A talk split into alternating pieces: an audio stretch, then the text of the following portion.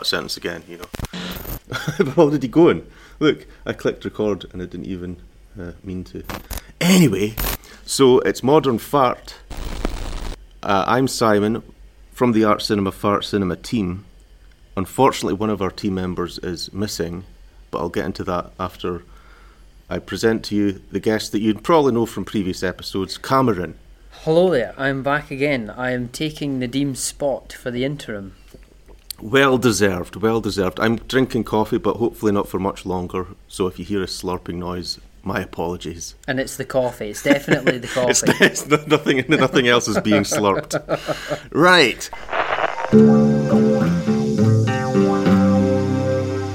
Art Cinema Fart Cinema's Modern Fart.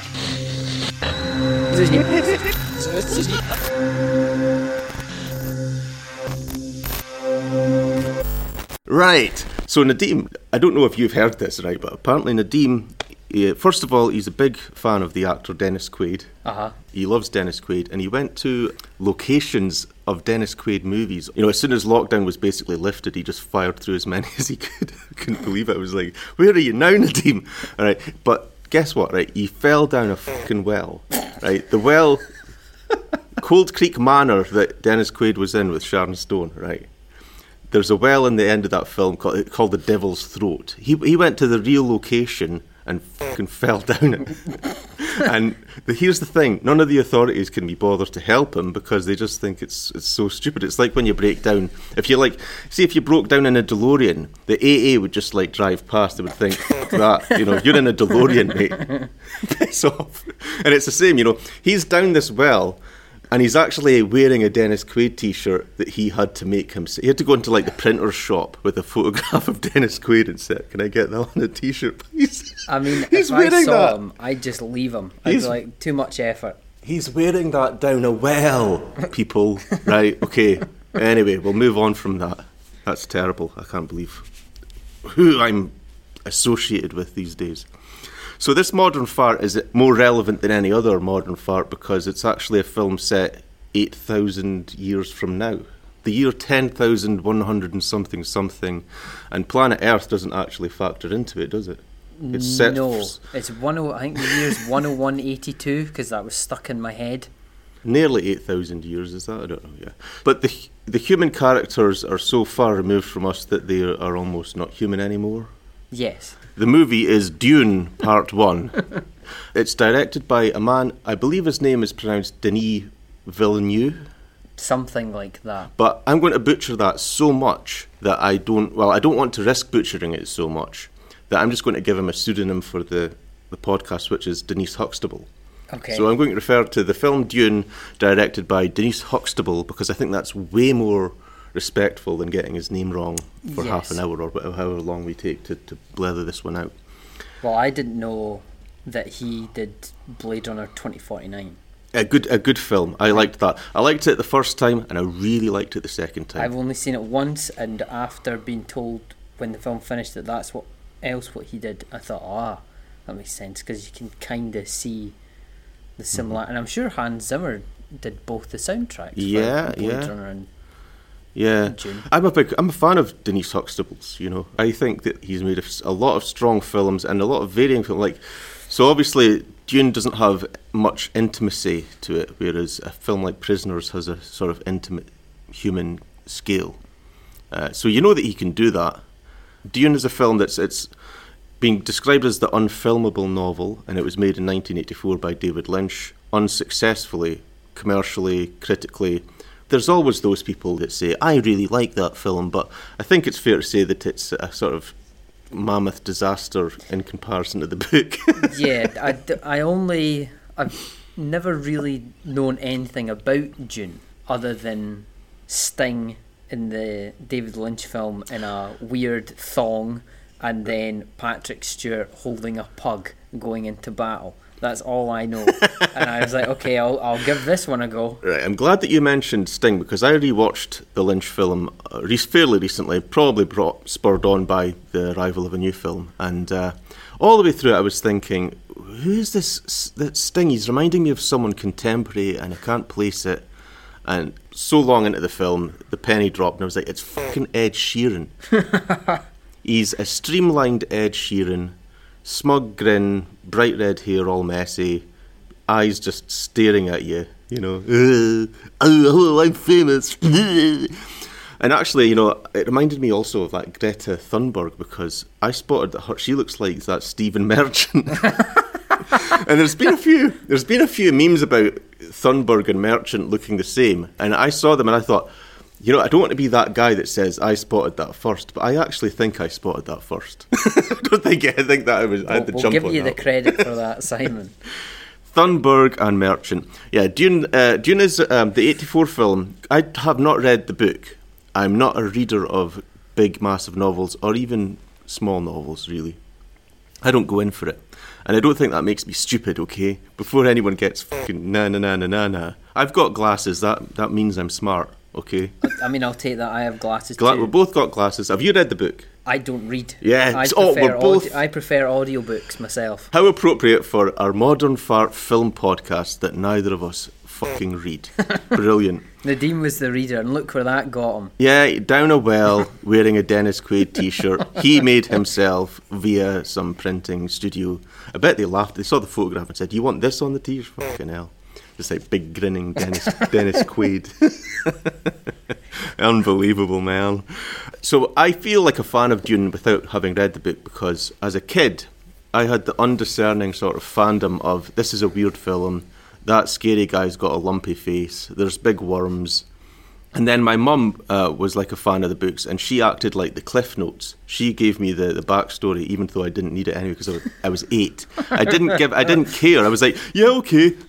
So he just sat you down and was like, "This is this. This is what the sandworms mean, Simon." the, the the spice melange, they are key. Apparently, the the worms actually are key in creating the spice. Uh, I, I, like they shit it or something in the books, but I don't know if the film's going to go into that. well, we'll find out in part two. You'll find out in part two if the spice is in fact worm shit.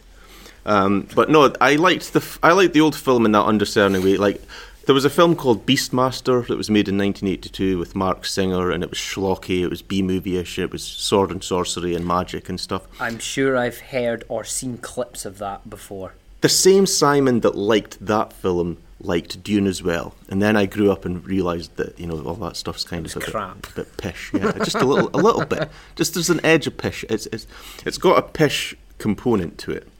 But going into Dune, this right? How how long have we been talking? Only eight minutes, right? And we're finally getting onto the subject of Denise Huxtable's Dune. I think this film's really great. When I saw it, it was I saw it, I liked it, and then I immediately worried. And I worried hmm. because it needs a second part to justify existing almost. Yeah. It's a hundred, 165 million budget film with that select audience. Yes. See, Not everyone's going to go. Oh, let's go see Dune Part One. Even the word of mouth is probably. I, I, the worry for me came from will people will just walk around describing this as a boring. I see. This is. I knew what the criticisms would be. It's boring. It's convoluted. It stretches to fit in storyline and all the rest of it. Most predictable of all is like the humanness. The, what I was talking about with prisoners. Hmm.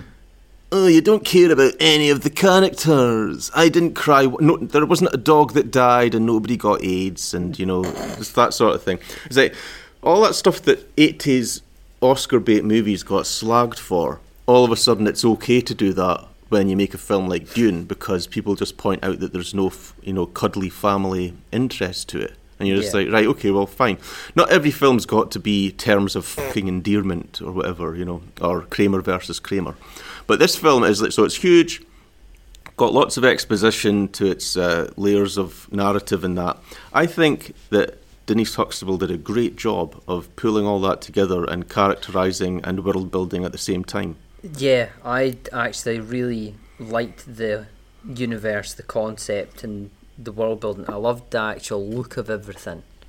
I liked hmm. how each planet had like its own feel, and you could tell that it, was, it didn't just feel like the same thing, copy and pasted all over, which has actually made me want to listen to the book because I'm actually interested to see it how more expansive this can go. Because I kind of mm-hmm. left going, oh, I want to, I want to know more. So, summary of Dune, the story, is that the Atreides family acquire from an emperor, unseen in this film, but Yeah. it, it, you know. He's the Galactic Emperor, Universal Emperor, is he not? Like he rules, uh, he Yeah. rules the Imperium. Yeah. So this emperor gives House Atreides, headed by uh, Oscar Isaac's character. Who I thought was good. I liked him in this actually. He's great. Yeah, yeah. He's a good actor. They're all good. And uh, it's too fucking complicated. The Atreides family inherit ruling over the planet Arrakis. Yes. o- o- otherwise known as Dune because it's a big fucking desert planet. And the planet, uh, har- you can harbour spice from it, and that's the most valuable commodity in the universe. Because it allows interstellar space travel. It's what is needed for navigators to navigate through holes in space or something like that. Yeah. And there's the danger of the worms.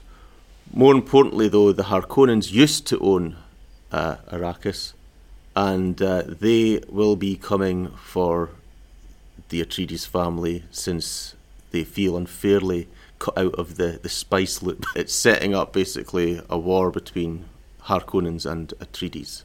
Paul Atreides is the main character, and he's inheriting the power of his dad, but also his mother, who has kind of like a witch line where they've been kind of genetically engineering. It's the B- Bene Gesserit women or mothers yeah, or something. yeah, I don't know. This is the bit that I'm really quite fuzzy on, and maybe part two will make me less Build fuzzy about it. it. Yeah, because it's like it's it's like he's inherited two things that are competing, and he's a sort of fly in the ointment for the plans of like these witchy women that wanted uh, Paul's mother to have a daughter, but Yeah. he's but he's a son.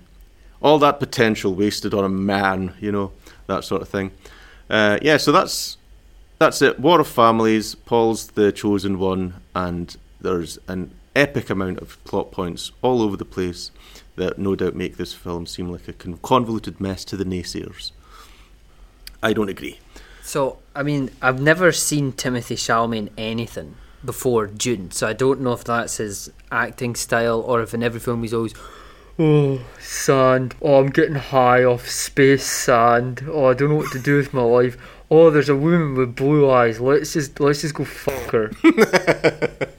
What if this isn't my destiny, Dad? Like, you'll still be who I need you to be.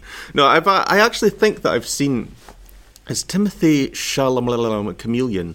Is he not like? Uh, was he not in Ladybird or something? Is he not like a sort of songwriting musical guy? And I don't know. I feel like he was like the rock star kid who smoked.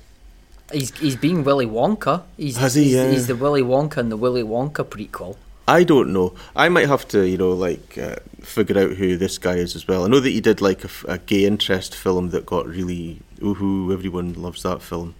Uh, but you know, I like your jazz. Woohoo! jazz hands. Yeah. Uh, but anyway, no, no. He's um he's a he's a person that many women find attractive despite being skinny. That's what I heard about. Oh, this even though he's skinny, he's really hot. I should Um, say as well, there was like scenes were cut from this film. At least one that Denise Denise Huxtable described it as a pain to cut some scenes. But apparently, this director doesn't like doing extended versions. I hope that uh, Denise Huxtable sees fit to release an extended version on Blu-ray, though, as a outlying occurrence. Because if it was painful, then just put it back in because people will sit and watch ten hours in front of the TV, no problem. Well, speaking of that, I have a note here about people saying that this is the this generation's Lord of the Rings. Speaking of extended editions, and I kind of thought, being the resident Lord of the Rings super fan, I didn't understand where they were going. Oh, it's like Lord of the Rings, other than oh, it's part one of three, and it's a big fantasy sci-fi Mm-hmm. blockbuster. But I didn't get the whole comparison. Yeah, yeah. Because if it was like the first part of Lord of the Rings, it could have a lot more world building in it. I felt like some of it was in this was maybe just Mm-hmm. a bit rushed. You could have had maybe like an extra 10 15 minutes of just There's comparisons and distinctions, but you know the Lord of the Rings thing. Basically, it's referring to the fact it's thick, dense, and it's going to take more than one film to tell the story. That's kind of pretty much all that means, I think. Yeah. It is a dr- it's a drier movie than Lord of the Rings. That's where it's going to uh, struggle with huge worldwide. I can't remember the author's name of Dune. Frank Herbert. Frank Herbert. But I, funnily enough, the day before I booked my tickets to see Dune, it was J.R.R. Tolkien's note about the book to him, and he was like, "Oh, I, I haven't sent you a review of the book. Thank you for sending me two copies for me to read, but I don't send reviews to authors that I think the book's not very good." He's like, "I don't like Dune. In fact, I rather dislike it." And I was like, "Oh."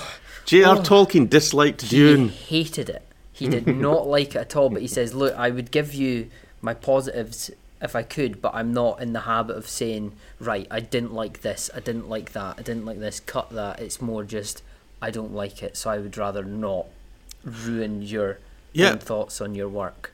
That's quite commendable. Eh. Of course, I would be like uh, kind of worried if I was. I'm pretty sure that that probably that must have knocked Frank Herbert down a few. Probably just a bit. But it was so like eloquently written. It was just like, oh, I'm really sorry to tell you this, but your work's shit. And it's like, oh, hmm, okay.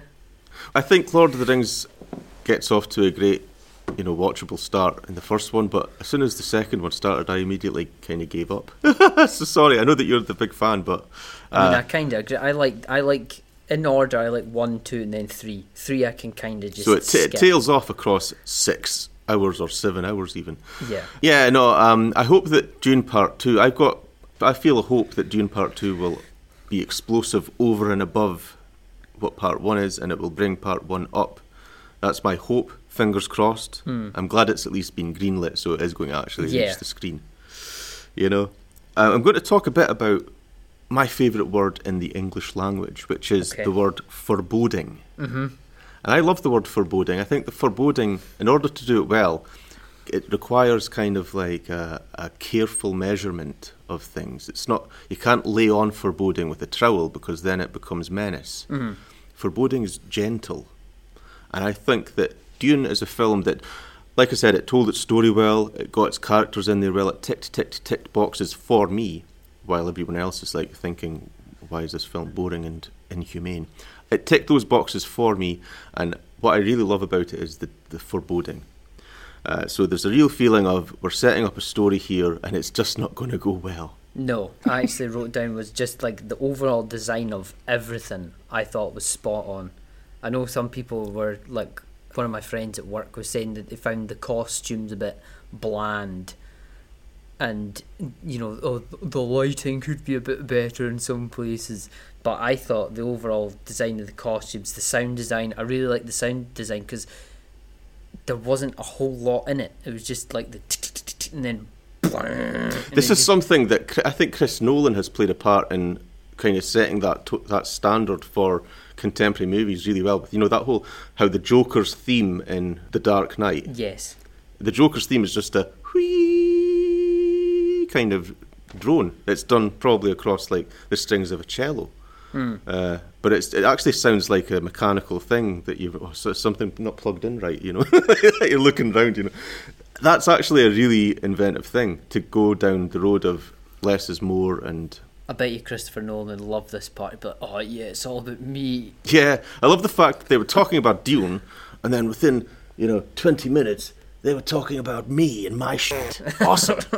yes. I've seen I've noticed on YouTube that there's a chat with uh, Christopher Nolan and Denise Huxtable and that you know there's there's titles of clips like Christopher Nolan loves Dune. I'm not surprised.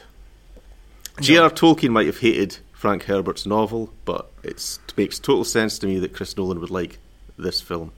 And I'm going to give this film a provisional 9 out of 10 because the second one, it's not like Die Hard 2, where it's like, if it sucks, you've always got the first one. If the second one's bad, it brings it down. If it's great, it brings it up, or it can level out at the same. But provisionally, this film's got 9 out of 10. I hope the sequel transforms it to a 10 out of 10 feeling across both films because I, I think that it could it's it's possible it can happen there's a little room for improvement when the story's actually finished so there you go Yeah, I after my first viewing, I've given it a seven out of ten, but I feel that my opinion will deeper after listening to the book and seeing the sequel. Maybe watching this one again, I mm-hmm. don't know. That I think there's too much to just give it a flat out opinion and go, "This is what I think." I think it's one of those ones that if somebody said, "Oh, do you want to go and watch Dune again?" I'd be like, "Hell yeah, let's go watch it again." And I can actually think about when watching it rather than just getting my eyes and ears blasted out looking at an IMAX screen. Ah, see it What, in enjoying IMAX. it? See it in IMAX, my friend. Who cares? You know, I think Blu-rays are good. Watching in you- your the comfort of your own home. But anyway, yeah, no, this film has done well enough to get the sequel, so I can stop being worried about that aspect of it. And uh, we'll count down to s- taking off our spoiler guard. 10 9 Eight seven. Six five four five. Two. bum. Spoiler guard taken off, which doesn't mean that we need to stay in spoilers. It just means that we can now relax and uh, you know. Because one thing I was actually going to say that one of the reasons that this film is important to me is that it's outside of the norm, and I actually think that we're right now we're in the worst era for everything being the same, like dominated by dot dot dot. Just utter schlock. Marvel, Pixar, things that are closely associated with either of those two. Let's face it, the problem is is that Disney runs everything and owns everything. Mickey Mouse is our overlord, whether we like it or not. I mean, like one of the when this when this happened, one of the first absurdities that occurred to people is that the, Fox TV channel is now a subsidiary of, of Disney, mm-hmm. and that's the that's the channel that does The Walking Dead. So The Walking Dead is a Disney property. It's about zombies. It's got ultra violence in it. You know, my left testicle has got Disney tattooed on it. I woke up, I woke up one morning and someone had tattooed the fucking logo on the left side of my beanbag while I was asleep. So it's only a matter of time before the right one goes to Disney as well. So that's my, my issue with film right now is that, that that's the that's a big huge problem that there's only superhero movies or Pixar movies or something very close to, to those things. And that's what's dominating the large scale of, end of everything. So this is a large scale film that comes in and isn't that. And I wanted to see it get voted into existence for more. And I want things to go in that direction where it all started to creep back into some creative area after Dune Part 1 came out. That's my vision of the future. This could be the hot, the start of things getting creative when it comes to big budgets instead of just like oh there's you know a great film was made for like 10,000 you know pretzels like that like when I saw The Witch and when I saw Saint Maud I was like this is my day this is my day and the other 364 days of the year is fucking moron popcorn film day Toy Story 75. Yeah, no. So yeah, we just want we just want two films, right? A second one to go with this one. That's all we want. Nobody out there has to worry that everything's going to be taken over by you know brainy '60s science fiction novels. It's two films. So anyone, you know, I don't know if anyone's out there attacking this uh, in the sort of like it's so overrated. You know, why why are people you know? My message to them, if they are out there, is uh, it's two films. Chill out. You're going to watch ten movies next year that you'll love and I'll fucking hate. The world is yours, not mine. I'll tell you that. Well, this is my first film uh, that I've seen post lockdown, and I have to say, I think I've chosen quite a good one to kick off going back to the cinema with. I actually don't know if I want to spoil this film because I, I don't really I don't feel a nitty grittiness in terms of you know the story that story was that done well was that done badly? It was so serviceable to the book that I just want to say tick you know you did you did well. You know there's nothing I don't want to get into the whole you know oh it's a bit weird when this person does that because there isn't anything weird. Everything is the story being told. And it's like a famous it's a famous enough bloody story I think you know. I mean how many people have read that book? Not us. No, Nadim has. Nadim down the well. That's what he brought with him. He thought, I need something to do in case I fall down a well, so he Yeah. brought a copy of Dune. and And a, look a, at that. a torch hat one of those hat torches thing you know. He's just reading reading Frank Herbert's Dune.